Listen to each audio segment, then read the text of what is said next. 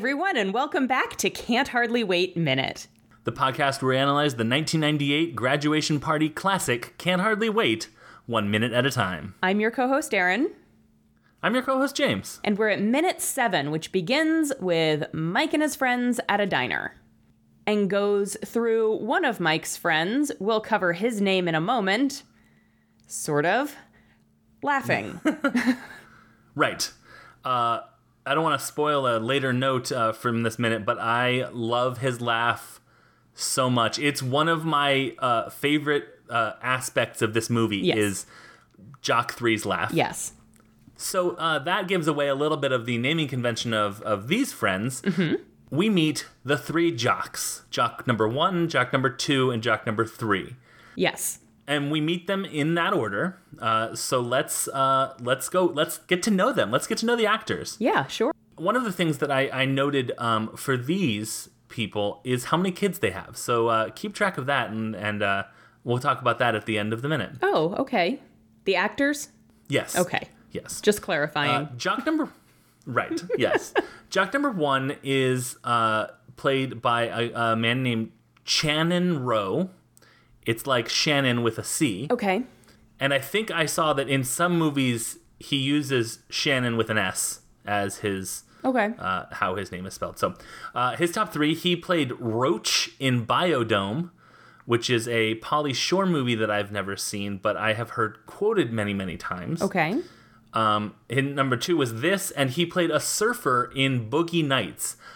I've seen Boogie Nights. I own Boogie Nights. I can't, for the life of me, remember where there's a surfer. So Isn't Boogie Nights the Mark Wahlberg plays a porn star movie? yeah, um, in the latter part of that, um, his character gets uh, famous-ish.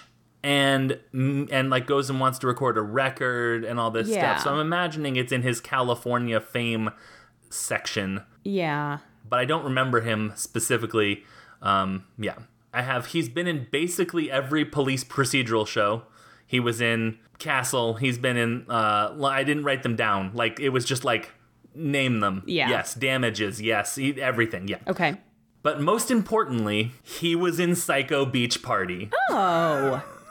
okay, so a little bit of crossover with uh, Lauren Ambrose. Yes. So I decided to uh, look up the collaborations, look up the common credits between Psycho Beach Party and Can't Hardly Wait. Okay. And there are three. So Lauren Ambrose, uh, Channon Roe, and then a man named Dan Walker, who was an uncredited party attendee in this movie.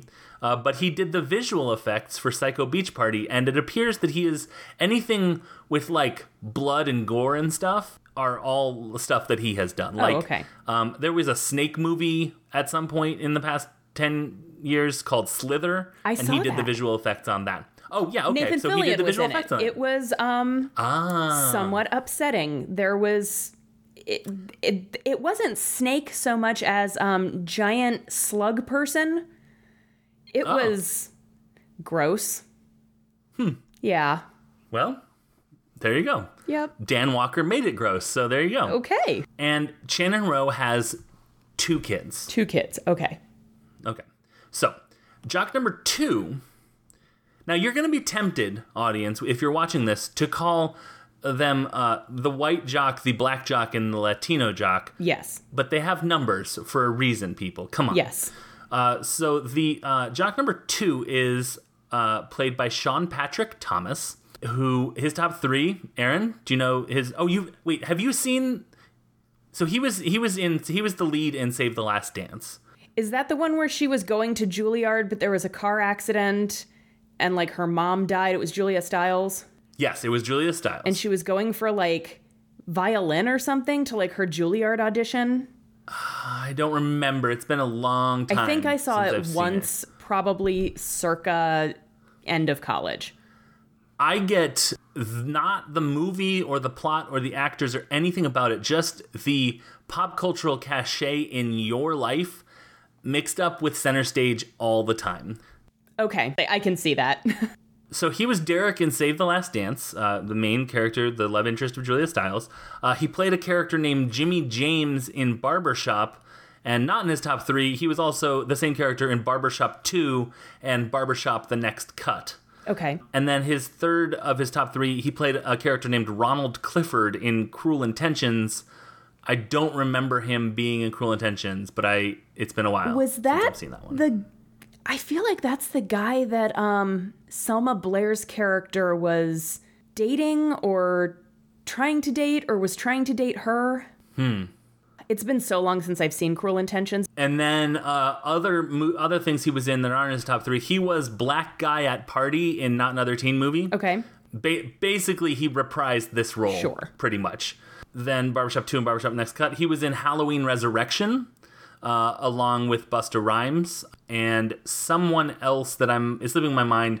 Uh, who else was in that that I we've talked about? And then he was in 89 episodes of a TV show called The District Okay. he got nominated for awards for that. That apparently was his claim to fame since since these other movies and stuff in the in the late 90s early 2000s. Is that like a political or law drama? I think it's a law drama. I feel like maybe it's like an FBI Okay. thing. I, I'm assuming the District of Yeah. Columbia is what it refers to, but um yeah. And how, hey, quick trivia about Halloween Resurrection. It was the uh, first movie I saw when my family moved down to Virginia Beach, and I saw it um, by myself in an in an unfamiliar theater in the middle of the day, uh, which was really really scary because it was basically an abandoned Oh. theater. Except it was showing me this movie, and so I went to the bathroom, and I was very, very yeah, scared. I believe that. so he went to UVA to be a lawyer. Okay. Oh, so he's a lo- he's a local boy. Well, he went to yeah. UVA. Uh, well, I consider that local enough. I don't know where he grew up, but Right. UVA Right. is in Virginia, and so are we. Therefore, local boy. Exactly. But then he auditioned for the play Raisin in the Sun, and then uh, he decided to be an actor Oh, after okay. that. So, and I just listened to the overdue of Raisin in the Sun because of Sean Patrick Thomas's uh, life changing audition. Because I had never. yeah, I don't know if I've yet. listened to that one either. Is that an earlier one or more recent? It's it's. I think it was summer of 2019. Oh, okay. I probably have listened to it then.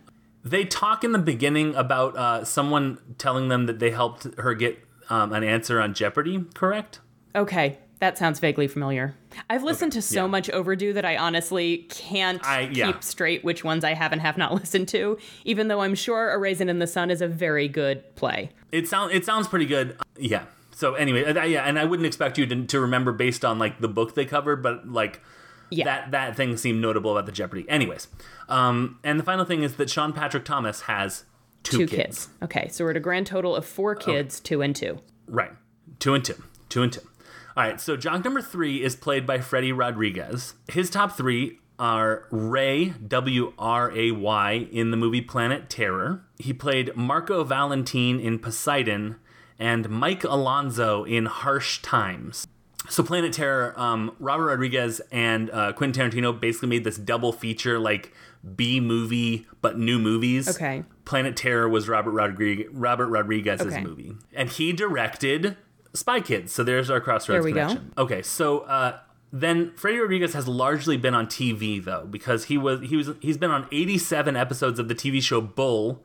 Which I didn't realize they'd made 87 episodes. It's a show. The one of the guys from Yeah. NCIS as like a jury selector yeah, guy. the guy who plays Tony, uh, Tony Dino- uh, DiNozzo on NCIS. Yeah, Kevin watched some of that. I watched an episode or two. It was decent. It seemed seemed interesting, but apparently there have been at least 87 episodes, and those have had Freddy Rodriguez. That is a lot. I thought I figured that there had been maybe seven or or like somewhere between like seven and thirteen. I thought I had like one season.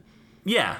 So then he was on 22 episodes of a show called The Night Shift, 28 episodes of a show called Kaijudo Rise of the Duel Masters. So that's a show that exists. 16 episodes of a show called Generator Rex, 13 episodes of a show called Chaos, 12 episodes of Ugly Betty, which is a show I've heard of. He played Carla's brother on Scrubs, Okay. which uh, I only saw three. Ep- well, he was only in three episodes of, which surprised me. But uh, I remembered that just based on being like he was in Scrubs. Oh, cool, he was that guy. And then he was in 63 episodes of Six Feet Under Oh, okay. with Lauren Ambrose. Yeah. So then I, well, okay, so um, the two pieces of trivia I looked up, uh, he was in two movies, both Poseidon and Planet Terror, with Fergie from the Black Eyed Peas. Okay. Um, which is weird. And then this piece of trivia tickled me for its inclusion at all on his IMDb page. Okay. It says friends with Debra Messing. Oh, So that's a piece of trivia that someone was like, "This is important." uh huh. Hey, you know what? If I was friends with Debra Messing, I would probably want that in my bio too. Fair point. Fair point. And then finally, uh, Freddy Rodriguez has two kids. Okay. So each of the jocks have two kids. That's not super weird. You and I also each have two kids. That's true. May I may I talk to you about uh, Mike Dexter, the actor that plays Mike Dexter? You may. And then we'll uh, get into his his yearbook stuff and stuff. Yeah. Uh, so this is Peter Facinelli. His top three. He played Carlisle Cullen in Breaking Dawn Part One. Mm-hmm. Uh, the second movie from his top three is uh, he played Carlisle Cullen in Breaking Dawn Part 2 Mm-hmm.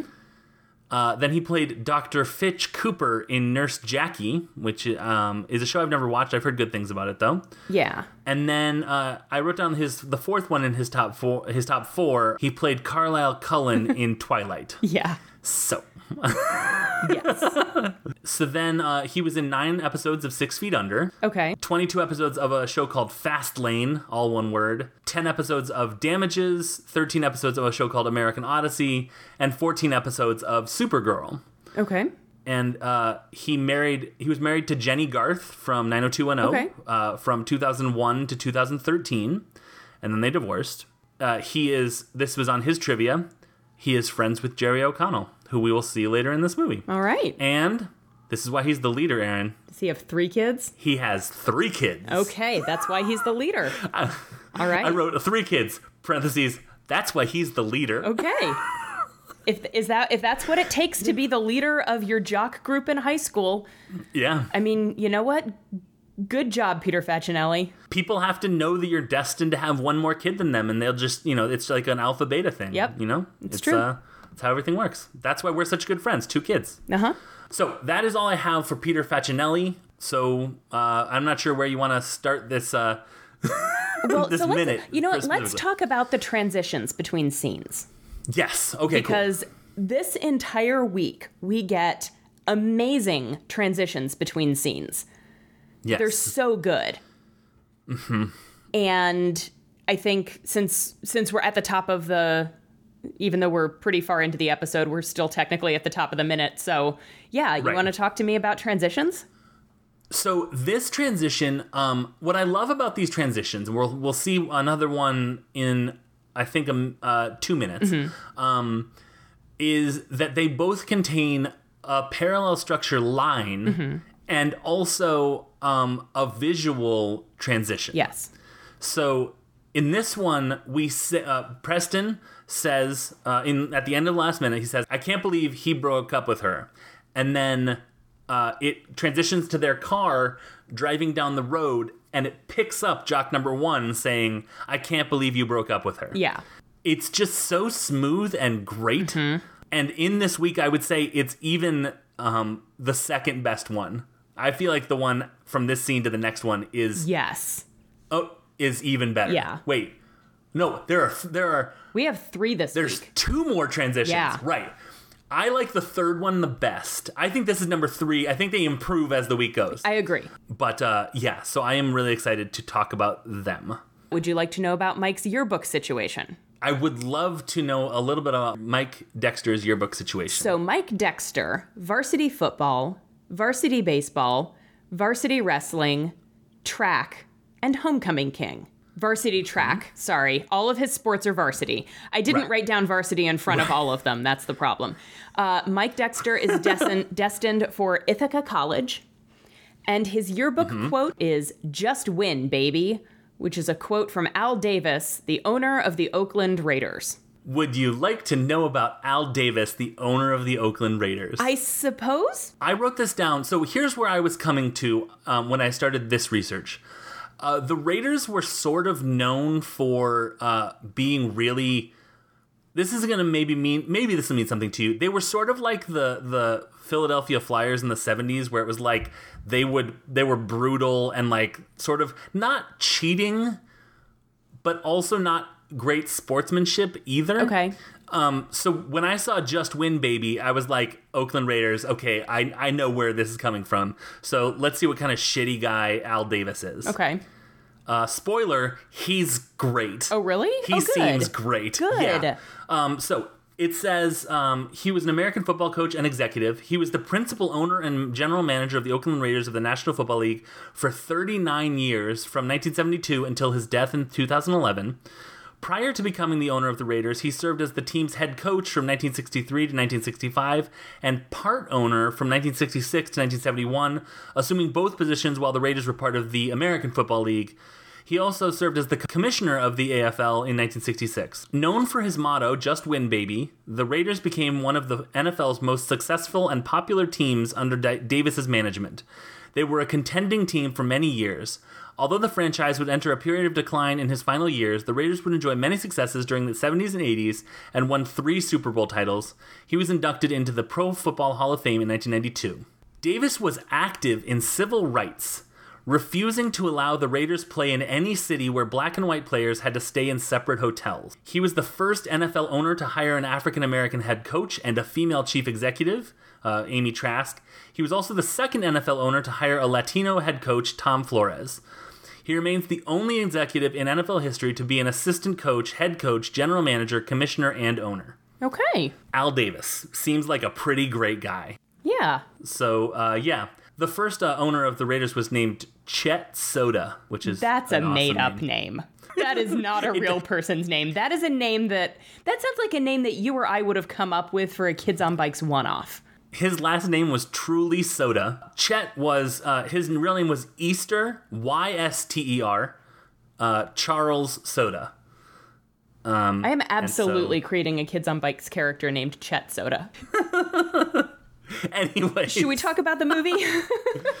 yeah, let's talk. I guess. I guess. so yeah, some all of Mike's friends are like, I can't believe you broke up with her. She's so hot.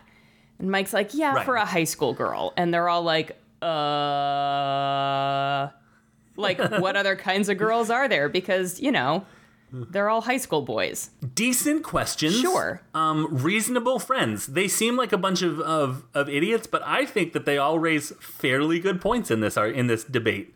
Uh-huh. In that they're basically like, "You're an idiot." Yeah. Um, Yeah, so Mike says for a high school girl, he goes, We're headed to college. Do you know who's in college? You know who's gonna be in college? And jock number one goes, Girls who used to be in high school? Which is my favorite line this week. that is a deep line. Like It it's true. Great point. Excellent point. Uh-huh. Actually, the movie Orange County is basically written around that line. That Okay. college that college women are just girls that used to be in high school. That is actually one of the main theses of of Orange County. Okay. But Mike Dexter says no. Women. Women. College Bro. women. Can can I can, can I read you the next line? yes, please. women with no curfew, women on the pill. And then that's all he can think of for reasons. Yep.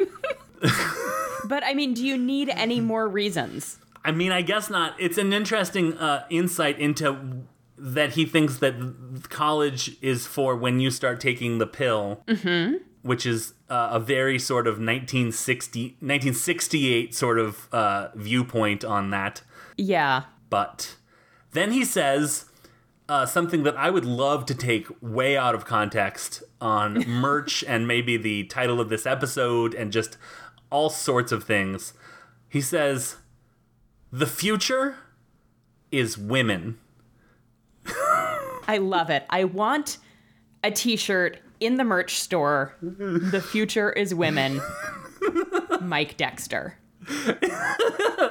I I don't know. So good. Does it violate copyright or something to use that yearbook like like that dumb smile that it has when the freeze frame happens?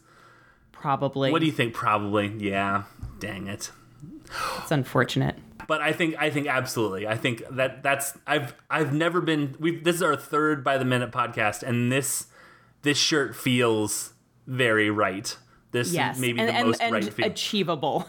yes, exactly. Because I tried to I tried to do the Crossroads Minute like college logo style thing. Right.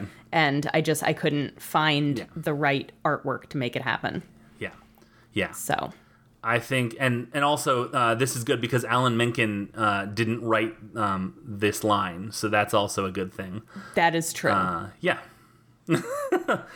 so they all sort of get it and start Mm-hmm. kind of laughing, not quite like evil henchmen, but not unlike evil henchmen.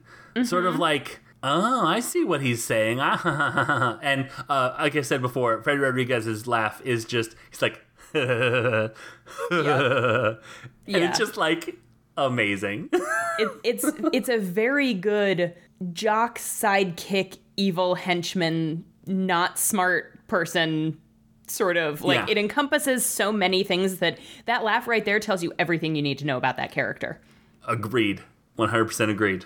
That is all that I have for this particular minute, though. same shall we move on to social media Let's do move on to social media.